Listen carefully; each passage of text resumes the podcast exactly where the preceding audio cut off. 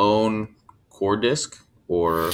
Yes. All right. Um, can you tell me a little bit about that? Like, what was the mindset going in, or I guess the idea going in? What made you develop Coordisc? Uh, it started with simple curiosity. Uh, I've been fascinated by mathematics pretty much my entire life, uh, and never really connected to what it would like to be an actual mathematician. Uh, I wound up going into engineering and then computers, and in in doing computer work, I learned about computational math, which I became very fascinated by, and then that became a professional development thing for me. Uh, but I had some money and no career prospects at the company I was working for, so I decided to quit and spend some time just exploring the space of computational mathematics to see if I could come up with anything of interest. Uh, so while I was doing that, I found this approach that allows you to do something called pricing transaction costs. Um, to nutshell that, uh, economists are well aware that markets are essentially the most efficient sort of economic deciders that exist. Yeah. However, everyone is aware that literally every decision isn't made by a marketplace. And so economics needs to explain this fact because if marketplaces are the best economic decision makers that can exist, then there needs to be some reason we don't use them for everything. Um, That's that's a fair point. so, the answer is transaction costs, that there are costs imposed by using a market mechanism itself. Uh, and transaction costs are uh, sort of very blatant things like fees that you might have to pay to the New York Stock Exchange to, to Yeah. use their services or a broker. But there are also more ephemeral things like the amount of time it would take you to actually look at the stock tickers of every single, you know, market of interest to you constantly, which isn't consciously possible for humans anymore because the tickers move too quickly. Yeah. Um, economists are very comfortable with lumping together a bunch of things into this concept called cost, which aren't measurable, and consequently leaving you with costs that exist but are sort of philosophical in, Yeah. in some sense. Uh, and transaction costs are sort of well and truly into this category.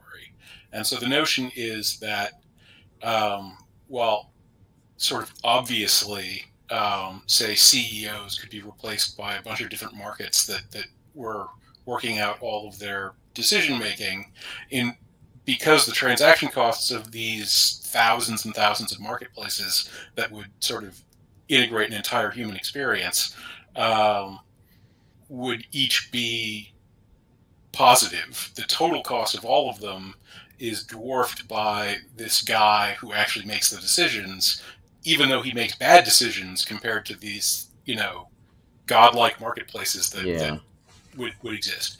Um, and so that's the that's basically the fudge. That the transaction costs exist. We don't know how big they are in general, but um, but that's what gums up the works and main, means that we have important people because otherwise we just have markets and we wouldn't have important people. Yeah.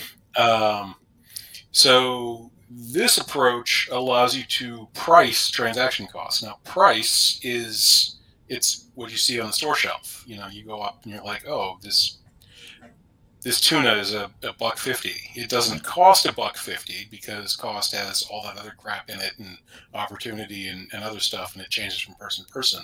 But the number on the can, you know, that's Yeah. that's the price. Um, the advantage of being able to price a cost, be able to actually sort of write it down and, and fix it, uh, is is considerable if the current situation is inefficient in some way. Um, so if what's going on isn't being subject to sort of market forces to make it an efficient system, uh, then then monopoly practices and other things can can impose and sort of make things less economically gainful as as Yeah. as they could potentially be. And in that case, being able to just sort of stick a number on the can that's a better number has a a, a big social value. And so I was I was just sort of doing all of this as this intellectual exercise to see if I could. Um, and then I started doing historical research to see if you know like this is this is this is different than than what we're doing right now. So maybe somebody had this idea before and figured out something that didn't work, or or something else. So I was doing historical research, and what I discovered is that one, this is new.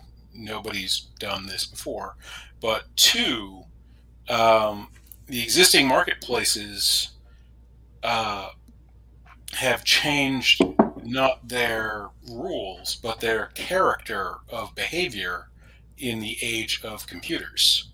Uh, so while the markets still function the same way that they did 30 years ago or 300 years ago, um, and they're sort of, you can think of them as sort of tugs of war, uh, where, you know, buyers and sellers are kind of trying to pull the price back and forth. Yeah. The, what that's a that's that's that's the simple view of the market. The sort of second stage view of the market, which isn't really encouraged for people to think about, is that there's actually professional sort of uh, rope pullers that will Like will will sit in the middle, and they'll when you show up, the person you're playing tug of war with is one of those guys. Yeah. You know. Uh, That kind of uh that would be like the explanation for the whole GameStop craze, how hedge funds were the ones Uh, pulling price. So yeah, yeah. So that was that was an issue where uh, the GameStop happened because thanks to social media and the and and the Robinhood gamification of, of the system, and you know hundreds of thousands of of you know Xbox addicts deciding to just play Wall Street instead. Um, basically, these guys who were sort of used to some rube coming up and, and trying their luck and getting getting a face full of dirt, like five hundred thousand rubes showed up Yeah. at exactly the same time. And yeah, none of those people could conceivably win a tug of war with with one of these guys. But you know that it's it it's like uh, I saw A and E did this thing where they had like four of the guys who did strongman going out to do like feats of strength and like following their lives and stuff like that. And there's an episode where they're at like a elementary school and they're doing a tug of war and it's like 50 kids yeah. and the kids crush them because you know 50 kids weigh like three tons and and they're they're very strong guys but they weigh like 400 pounds and it's just it's nothing like um so yeah basically that's what happened to them. Uh but the the issue that's that's come up the reason why they were sort of in that position to to sort of usually bully people and kick sand in their faces is that computers have been much much more useful to the insiders than they have been to the outsiders. And so the total financial sort of market space has been growing as a fraction of the economy. Um, and while things like GameStop, particularly if, if they get some sort of legs and become more and more common, might conceivably change that. In fact, what if you think about it, what they really do is just feeding in larger and larger obsession with with playing this this type of war game. And at the end of the day, that that game is completely pointless. The the value proposition of the marketplace is accurate information, and so the the cost of the market is actually related to how much of this unpredictable volatility happens.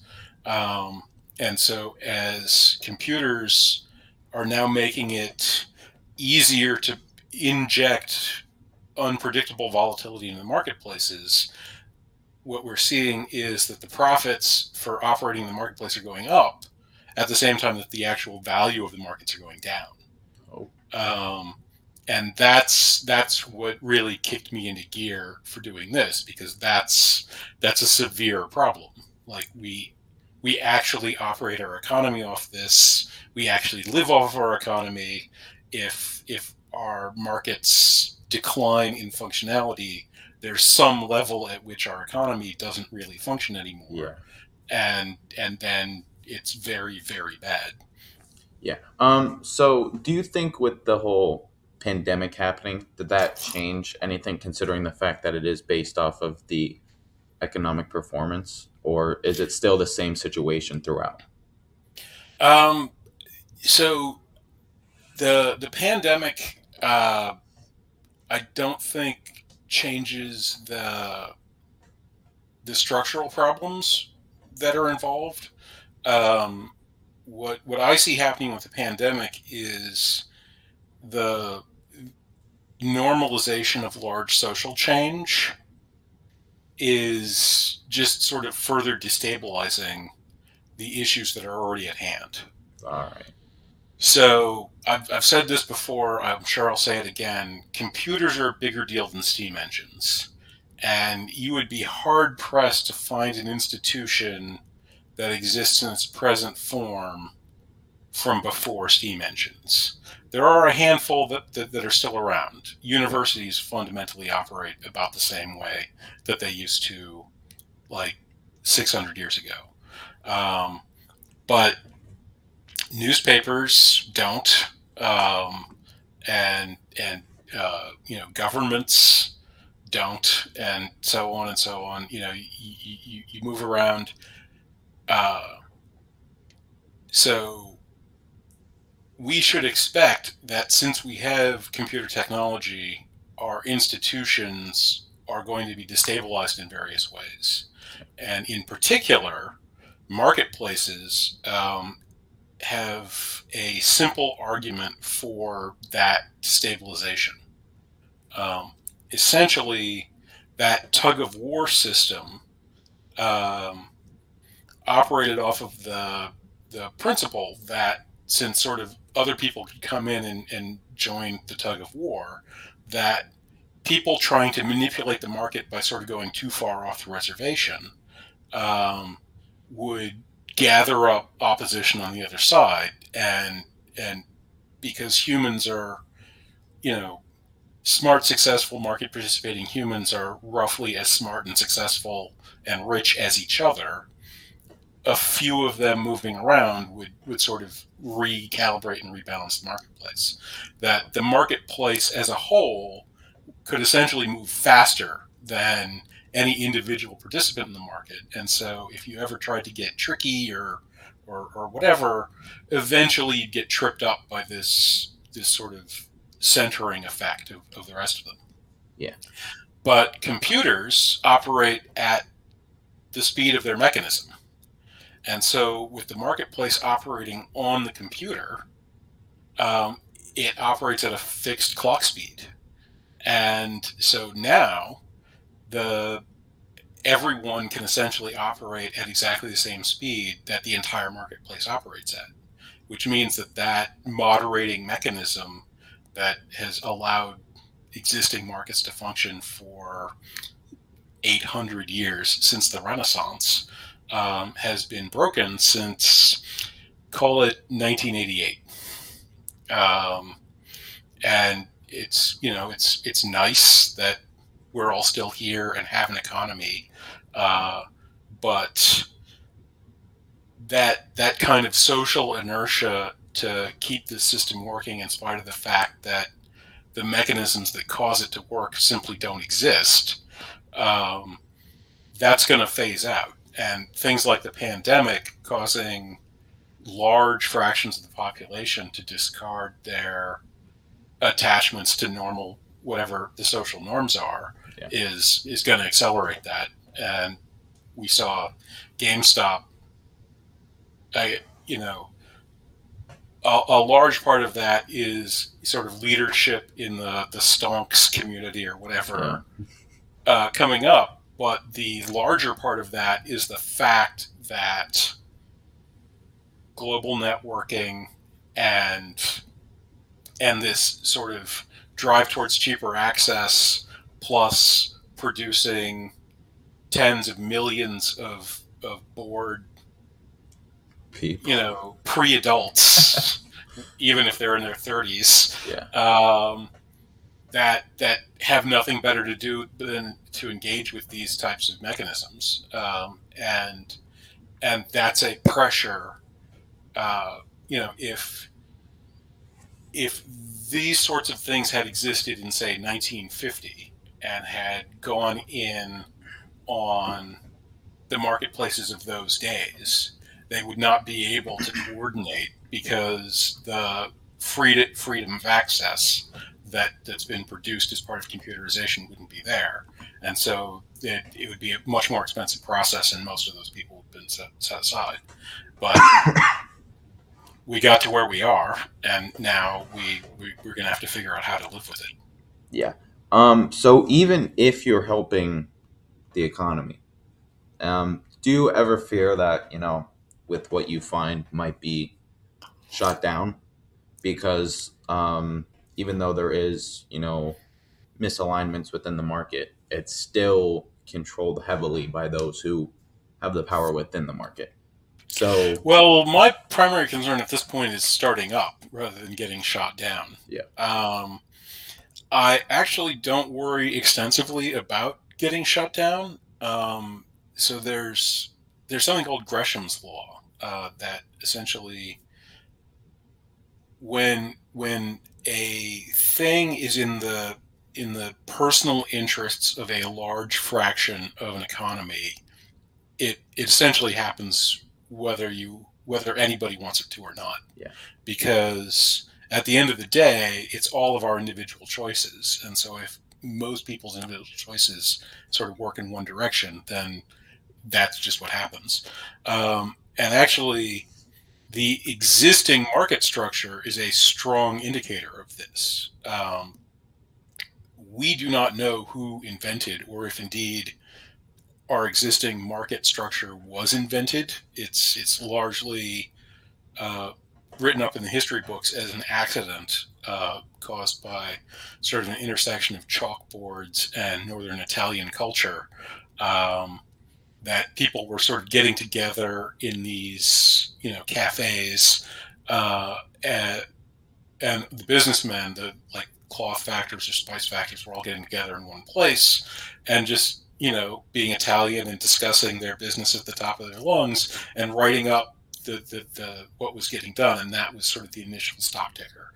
Um, and something to bear in mind is that this is you know 1200s northern Italy uh, sure, they used to be Rome, you know, a millennia before that, but these guys are in the Dark Ages. Uh, the Eastern Roman Empire is the capital of the world. Constantinople, uh, which is now Istanbul, uh, lies at the Bosphorus, which is the choke point between the Black Sea and the Mediterranean.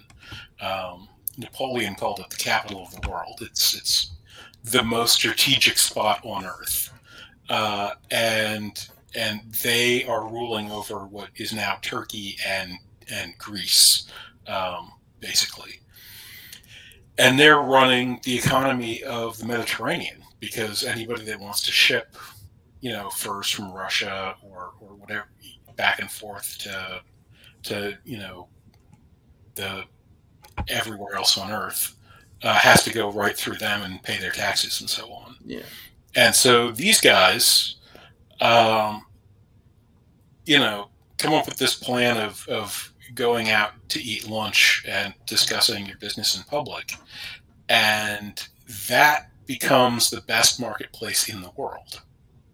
And the economy of the Mediterranean switches from this thing that's got you know political history that goes all the way back to the Caesars, uh, vast military power, vast economic power, a massively better like location. You know, nobody has to go through northern Italy to get to anywhere. Like Yeah. to go north from there, you go. It's the Alps. Like that's you're done. Um, but this the economic center of gravity of Mediterranean shifts from you know where it's been for the last 500 years to these these guys. Yeah. and they get hugely wealthy and start paying off artists to make all that cool stuff that you can go look at these days uh, and and develop culture and architecture and you know all that cool stuff. Um, and they didn't have armies you know they didn't have propaganda they didn't have anything they just had a functioning marketplace and hundreds of cultures all across the mediterranean that you know each each boat driver that wants a better market has a choice Yeah. and they can go to the capital of the world or they can go to florence and florence has better prices and so they go to florence more and more often um, and this story has been repeated a couple of different times uh, uh, as other factors have caused uh, these markets to be run even more effectively in other locations, and and so people who were on the economic top just sort of got the rug pulled out from under them. So I have no reason not to expect uh, a similar sort of experience if I can get past this, you know, explanation startup phase. Yeah. Uh, that that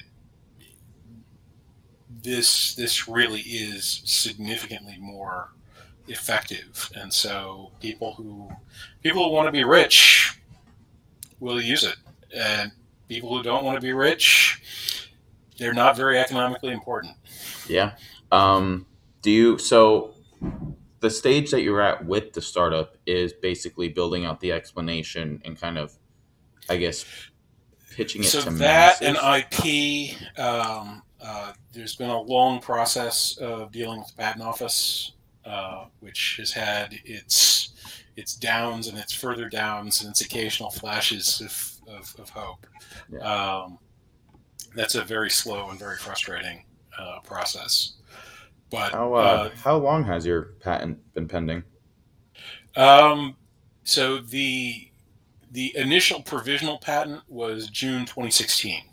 Oh, Um, that gives you a provisional patent gives you a year to make a full patent application, and allows you to start talking about it. Um, it uh, I I sort of needed the time to be able to talk about it to look for an attorney that could actually write up the, the, the patent. You know, I sort of I had a white paper, but um, the the language and sort of what the, the key parts of it are like that's not my expertise and and the, attor- the attorneys that could sort of read the white paper are few and far between so um, i kind of got the patent in by the skin of my teeth but you you chew up uh, like three years just off the top um, in just delays Yeah. from the patent office um, it's just that's that's how long it takes them to have your first office action um, is so would this be like uh, so like cord, um, Coordisc? Would that be a? Do you think it'd be a? I guess. I know it's going into the economy, but do you think it would be segmented into different, you know, securities that run the economy, or do you think it would be when when the time gets there? Do you think it'd be naturally implemented to every security that runs our economy? Um, I expect it would go one by one, uh, and I'm I'm focusing on commodities initially, uh, with with looking for commodities that are presently underserved. Um, some some commodities uh, like have, have sort of suddenly become important, like lithium and cobalt, for example, Yeah. have no marketplace attached to them, uh, but we now find them very economically useful. Uh, some efforts have been made to create markets that uh, haven't gone particularly well. Um, it's it's difficult to establish new markets, and and the key thing is getting a critical mass of deal flow uh, attached. Um, this this this uh, CDM model of mine has a lower sort of cost of, of transaction to become viable, um, but it's still pretty considerable in sort of individual terms, and so um, it would be more viable to launch a marketplace using a CDM technology than trying to get one going the existings. Um, but yeah, trying to work up through those sorts of proof of concept to proof of use to to other stage. But that said, while every market is individual and has certain idiosyncrasies, at the end of the day, 99.99% of how you trade oil and how you trade Microsoft yeah. is exactly the same. Yeah. Um, and so if there's a different trading paradigm that works for, you know, cotton than coal and corn and, and, you know, everyone else is going to look at that and say, hey, why can't I get better margins, better prices? All right. Um, so, as you know, I would consider you an entrepreneur since you know you're building your own thing. So, at the stage that you're at now, what are some tips that you would give a, let's say, uh, hypothetically, a younger you that you know now? What would you tell your younger self? Um, well, for entrepreneurs, uh, I can't stress enough not to do it, the, not to do sort of any of the things I'm doing. Um, uh, if you're, if if what you're driven to do is build a business, that's actually what you should be focusing on. Um, this, I'm, I'm, I'm on a different kind of mission. It's still entrepreneurial at its base, uh, particularly because that's sort of how our culture is is structured. Um, but uh, I'm not trying to build a business. I'm trying to, to bring a specific thing into the world. Yeah. Um, and and that's very hard.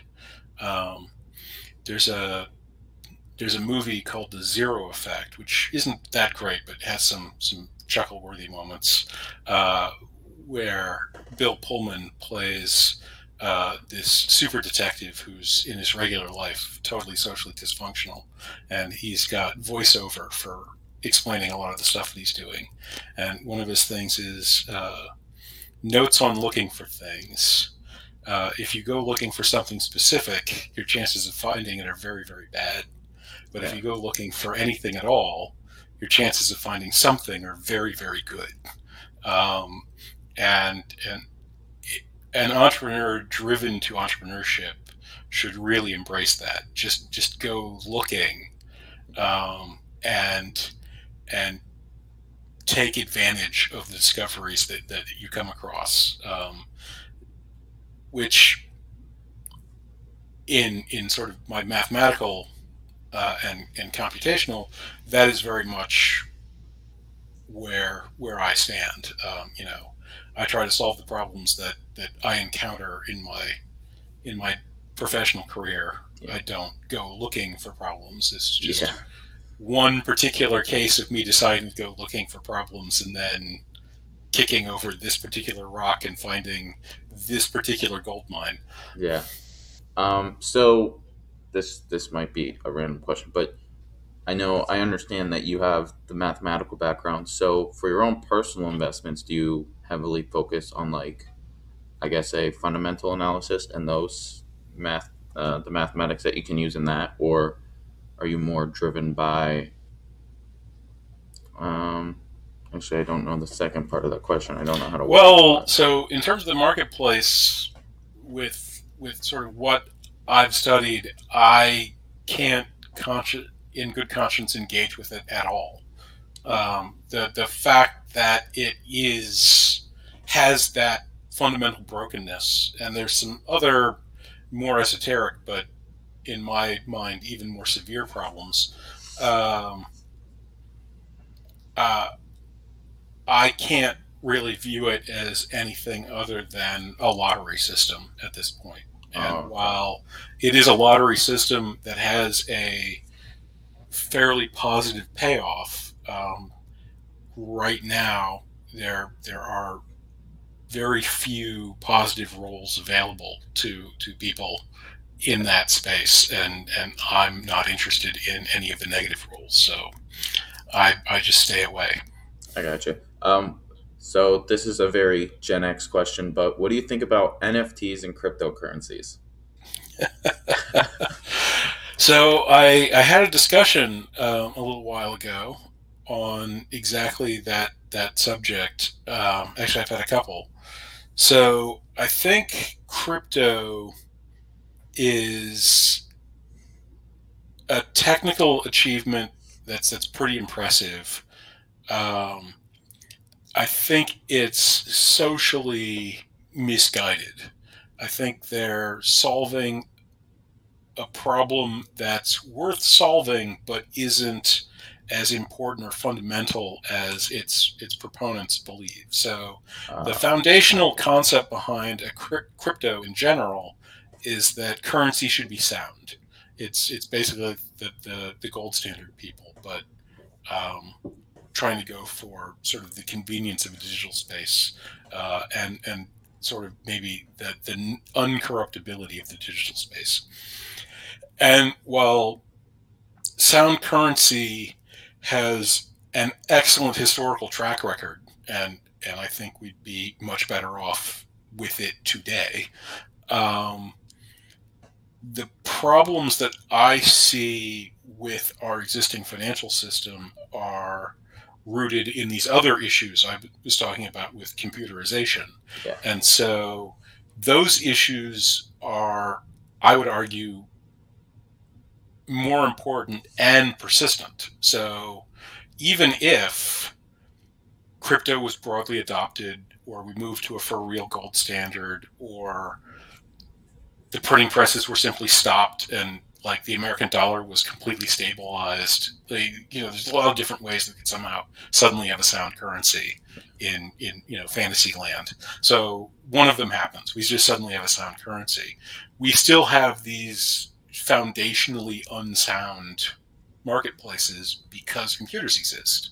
Yeah. So the, the that's a bigger problem basically. Um, so uh, it, it, it's it's like putting an a Formula One fuel injector in your like you know beater from from 15 years ago.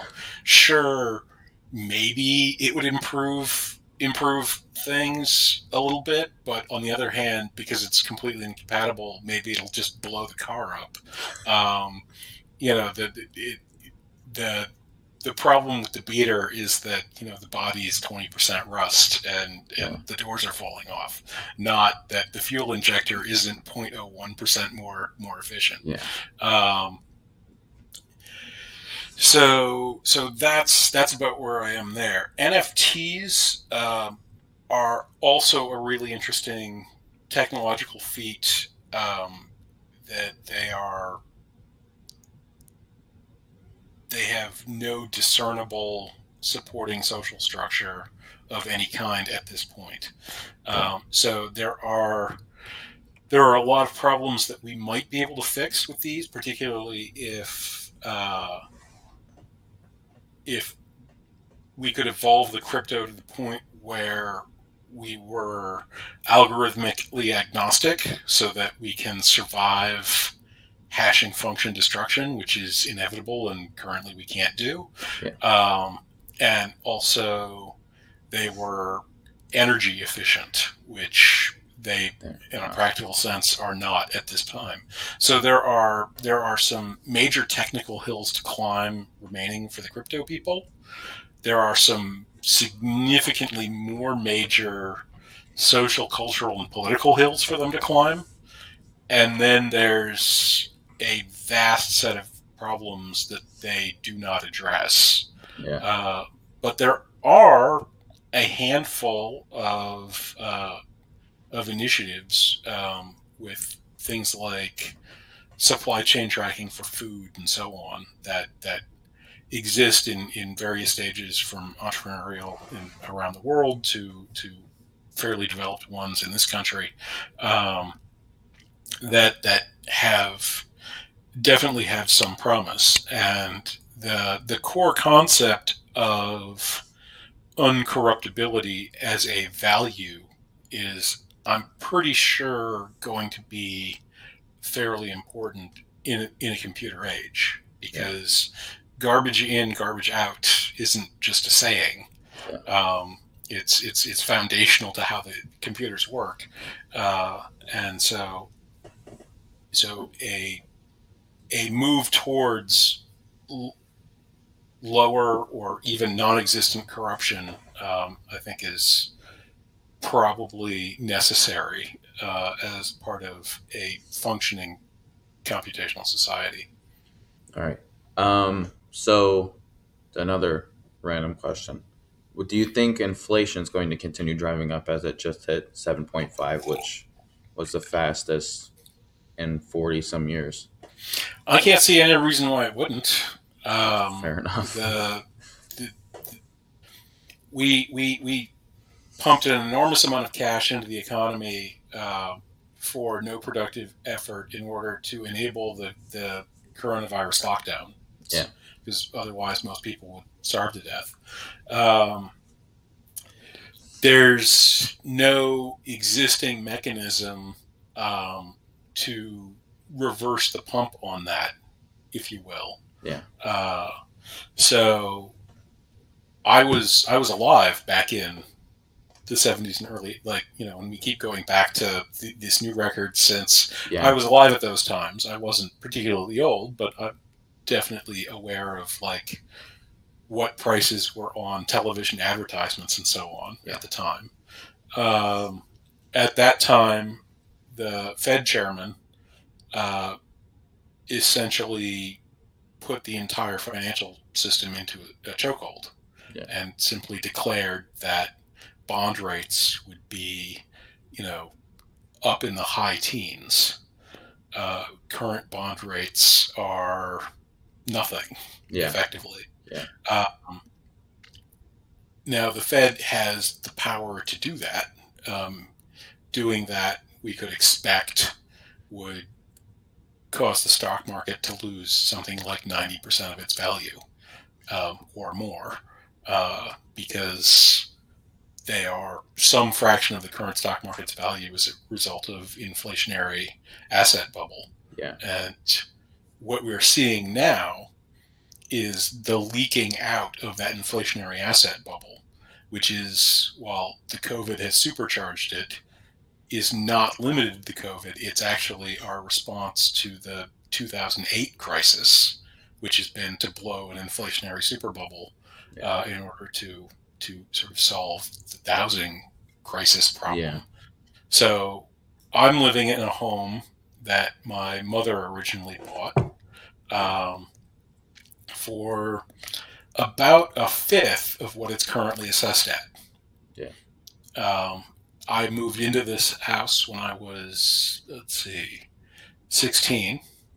Um, and my mother moved out when I was about 26 uh, and I've been living here the entire time. Um, I gotta say, I haven't made this place five times nicer in the last.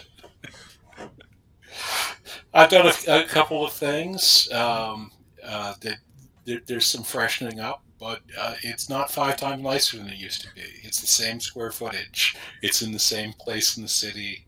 Um, none of that changed.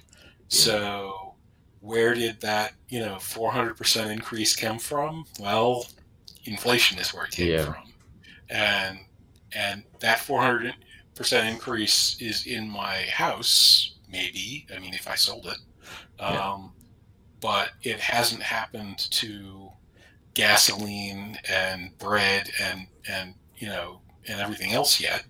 But it will. Yeah. Uh, because the money's got to go someplace. And and unless Uh, unless the Fed wants to reset the price of my house back to what it was in the 90s, along with everyone else's, which would completely wipe out all the wealth of essentially every successful person in America. Yeah. Which I don't think they got the stomach for. Um, Yeah. Do you um so even though there's other driving factors to inflation, do you think a lot of it could be that well, I guess always growing up and what I was taught, you know, as more states implement higher uh, minimum wages. Now, do you think that minimum wage is, you know, going to match inflation, or do you think inflation just naturally occurs because you know people are making more money? Well, Milton Friedman's argument is pretty solid that inflation is always and everywhere a monetary phenomenon. Yeah. Um, and I take a a information theoretic point of view of of these things. So money is is a mechanism is the unit that we measure price signals in. And price signals are signals, they're information. So you go to the store and you know there's bacon and pork shoulder and ground beef and sirloin and, and everything else and you look out and you look at a set of prices and you say, I'm a meat eater and I'm gonna be eating chicken because it's the kind of meat that I like for the price that I see. Yeah. Or you say, I'm gonna be eating bacon wrapped sirloins because those taste really good and I'm I'm rich enough to, to live like that. Yeah. Um, and so that's that's what's going on. Um, now, on the other side of this, uh, we have a financial system and a government backing up that financial system that can print money. Yeah. This is this is what we were talking about before with the crypto guys having you know something of a point about this, um, and if you think about that in a personal rather than sort of a global context, um, you know, counterfeiting is illegal, and there's Yeah. good reasons for counterfeiting to be illegal because if you could counterfeit money legally, Yeah. um, it's not just the bacon wrapped sirloin. Like you know, you could wallpaper your house in the Mona Lisa. Like like you just buy whatever you want Yeah. because money doesn't mean anything to you. And then the money that you spend is now resident in the economy and circulating around. Um, and so that extra money circulating in the economy is where inflation comes from. Now, what we've been seeing happen is that there's sort of a almost a class system where you know sort of money is ricocheting in a, in a small portion of, of the economy. And so that's where the minimum wage people have something of a point is that if you sort of force through some sort of legal change in wage level money out of that into this more general economy then all the other prices have to go too um, but that's not sort of causing inflation. That's that's sort of causing people to be aware of some of inflation. Oh, um, all right. Then uh, And so what's sort of actually going on is when the stock market goes up, some of that is inflation. How much of it is inflation? Well, hopefully less than 100%, maybe Yeah. more than 100%. When the price of your house goes up or uh, when the cost of used cars increases, all of these things, um, when the prices of commodities fluctuate, some of that is related to this sort of funny money, if you will, and some of it isn't. And one of the things, going once again back to the Wall Street Bets boys, the reason the shorts were in such extreme duress is because the way Wall Street itself operates, they can essentially create stocks that will circulate as stocks to serve as the counterparties for the shorts, which means that companies can be more than 100% short. Yeah. And and in a marketplace that doesn't have a corruption in the in the size of the the, the system, shorting a stock over 100% um, would not merely be fraudulent, it would also lose an enormous amount of money. Yeah. Um, which is essentially what the Wall Street bets guys were like, oh, these guys are over 100% short. Therefore, we can just take money away from them. Um, uh, essentially, so what a short is, is an agreement to buy something in the future. If you are, uh, let's see, that's that's right. Yes, I, I always have to work this through in my head. I always thought that like the shorting Or- process would how so it's, it's so yes so you've sold you've sold something you don't own basically so Yeah. you have to buy it back Yeah. um, so you're you're agreeing to buy something in the future essentially to be short. And and since so if there's a marketplace where you can you know buy buy from that's fine. But if you've agreed to say buy this from me in the future and the future ro- rolls around and i still own it Yeah. um, i can charge you anything i feel like. Like you have to buy it. I've decided that this is worth a trillion dollars. Are you worth a trillion dollars? Well that's too bad. Um, and so if it's over 100% there's no slack. Yeah. if if you're like 90% short then you can go find people in the market and sort of beg them for whatever they want and start selling it off to the person you're, you have to sell it to. But if you're 110% short even after you've begged like even if the people you owe it to own none of it once you've begged all of it from the marketplace and sold it to them you have to go to them for the last 10% Oh. and and they're they're they're in the, the position. They're like oh that's cool. What's your net worth look like? You know how about your kids? Do they have a future? Like it's, it's very very bad.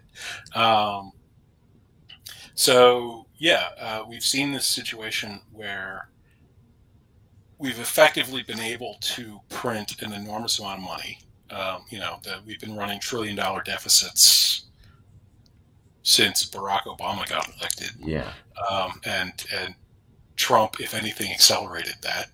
Uh, and Biden has no signs of, of you know slowing things down yeah at all. So why why wouldn't inflation accelerate? Um, I, I can't I, I can't see a reason. all right that's 100% fair i see that now. Um so one of my favorite talking points is um Cathie Wood i'm sure you're familiar with her and ark invest so a lot of the i guess opinions that are coming out now is the fact that she takes very general knowledge and she puts it out there as being something as esoteric or something of sorts. Um, I, I still believe she's a great investor, but what are your opinions on you know Ark Invest and what she does? Um, I don't have particularly strong opinions on her herself. Yeah. Um, I I think that there there is a sort of underestimation of the power of straightforwardness. Yeah. Um, uh, because there's a lot of power in that coordination.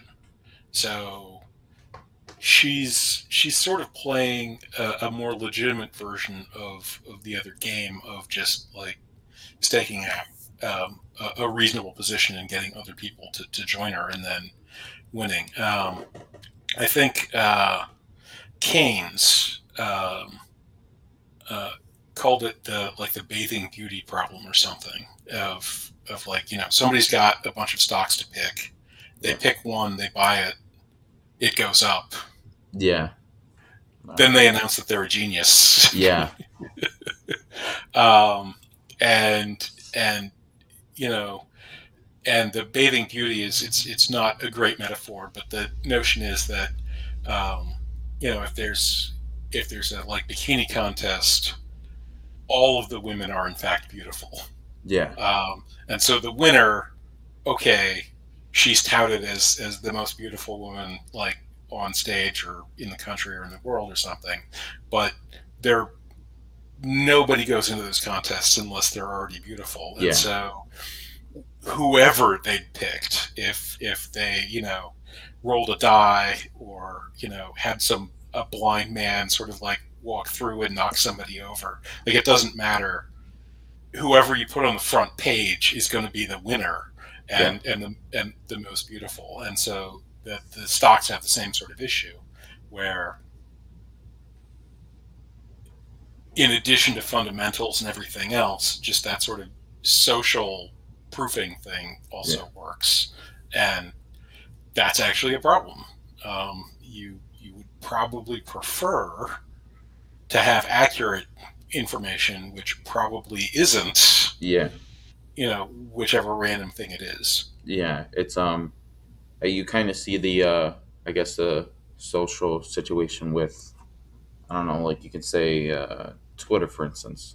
You know, Ark Invest just sold off eighty percent of its Twitter stake within the last month.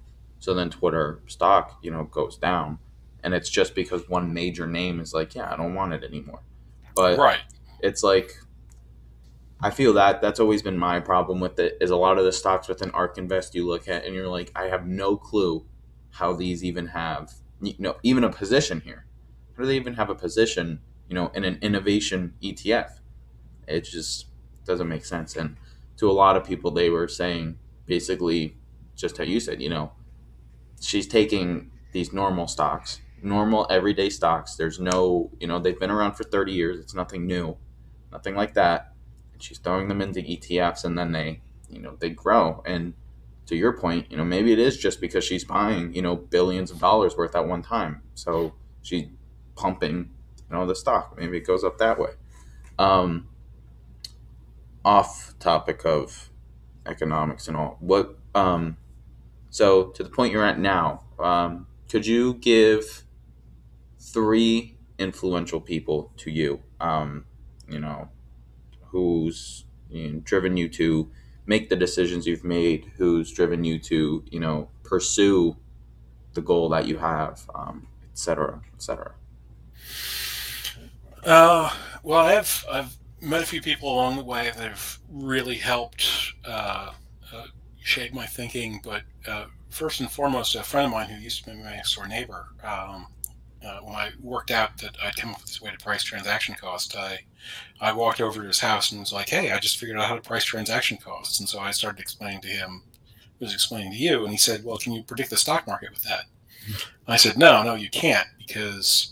you'd have to pay more than the information was worth because you know the information's worth something so that's Yeah. why people are, are doing it um, and i was uh, walking back to my house afterwards and i had this thought what if what if instead of having this sort of information coalition coalescing like like application you could stick a, a recursive layer in and have a system that, that sort of had its own point of view and that could be a marketplace. And so that's what set me on the path of actually working out how to use this approach to create marketplaces Yeah. um, and and it's tricky but it's doable um, and that was that was a, a pretty major uh, thing um, the second one once i actually sort of got into going. Um,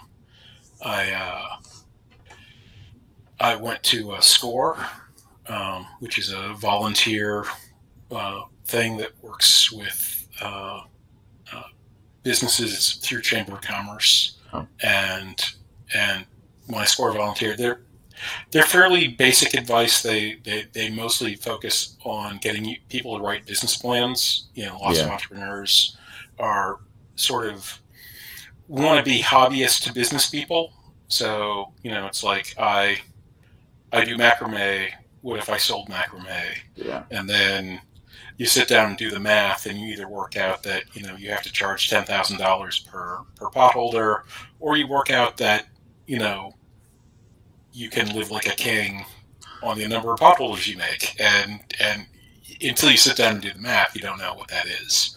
Um, and uh, uh, but that that was a valuable exercise, and that's that is always a valuable exercise. You know, sitting down and working through how the pieces are supposed to fit together um, and, and be economically viable.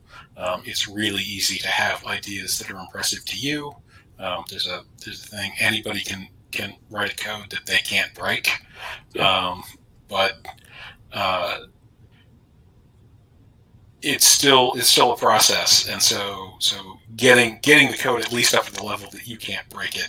Lots of people don't get that far, um, and then putting it out in front of, of other people and saying, "Hey, can you break this?" Uh, yeah. becomes, becomes the next step. Um, and then uh, next, uh, it's it gets it gets a bit more amorphous than that. I've had I've had a lot of people um, along the journey, you know, make make some critical introductions, uh, uh, you know, really help out with with feedback on things. Um, just make requests that led to questions like my my white paper exists because uh, a guy that worked for IEX asked if I had a white paper. So I was like, let me get on that for you. Yeah. um, so outside of, you know, influential people, uh, you know, there's, there is actually a study that, and it, I guess it came back, you know, true what the hypothesis was, but it, it states that, you know, Gen X and some of the millennial population actually, there's an increase in, you know, reading books. And don't ask me how, because anywhere I look around me, nobody reads books.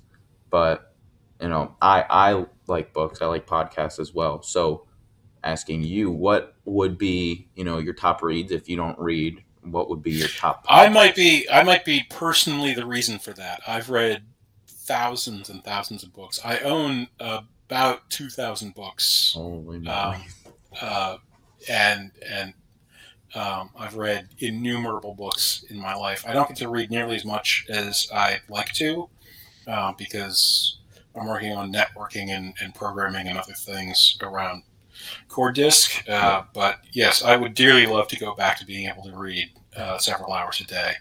Um,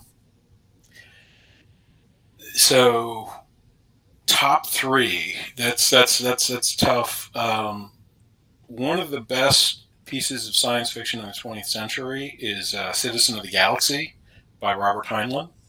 Um, it's part of his Juveniles, uh, which Starship Troopers is probably the most famous one.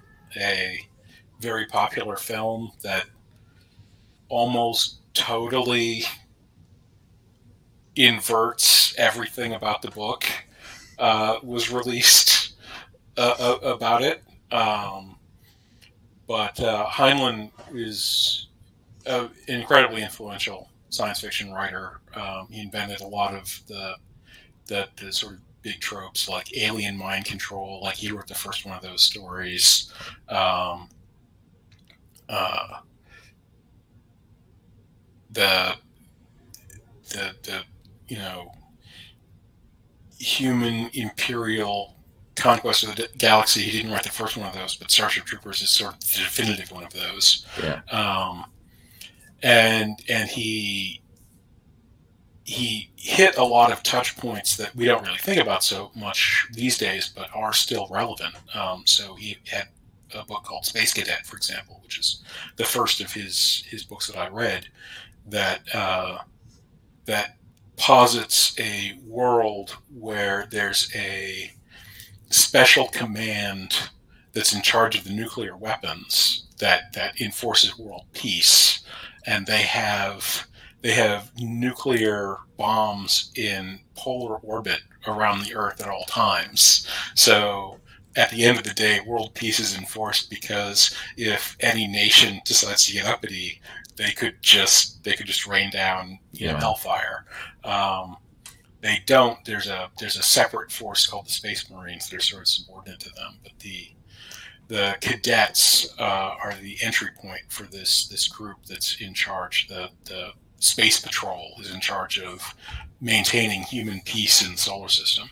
Um, and and he, you know, it's a book for really teenage boys, but he he gets into the the moral questions involved in having a weapon that's essentially only good for committing genocide. Oh. Um, but Citizen of the Galaxy is, in my opinion, his best work, and it's set in a almost Star Wars like, you know, far flung, distant galaxy of, of the future, uh, where there isn't an overarching government of everything, and slavery is actually quite common. And our main character begins life as a slave oh. and is sold to a beggar in the opening scene of the book. And he grows up and experiences uh, multiple different cultures before ultimately discovering that he's actually the richest human being that exists. And that the organization that he owns um, is partially corrupt and is involved in slavery, and that his parents' attempt to clean that organization up is why they were killed and he was captured and, and lived life as a slave. And and so he uh, dedicates himself to the, the eradication of, of slavery uh, in in the galaxy, and it's fascinating. There's um, there's multiple interacting cultures um, uh, and sort of very important message and a, uh, incredible characters. It's it's fantastic. Um, the works of Raymond Smullyan um, are are just fantastic. Um, he he wraps sort of stories and puzzles around uh, basic mathematical concepts. Um, uh, I'd say probably the most readable uh, and and sort of generally valuable of them is called uh, "The Lady or the Tiger," uh, which you know is based on the name of the short story. Uh, but it has a large number of, of interesting puzzles um, and and some rather odd understandings of how logic functions. Um, he he really gets into extracting information from unreliable sources uh, without sort of establishing their reliability. Um, so, trust free uh, protocols, which are, I think, really going to be critically important in terms of this lowering the corruption of, of our systems. Um, so, creating systems where either people are incentivized to be truthful or it doesn't matter whether or not they're truthful, their output's still valuable um, becomes becomes critical of that. Um, and then in uh, in the fantasy genre, um, I think uh, I think I might go for the Memory, Sorrow, and Thorn trilogy by Tad Williams.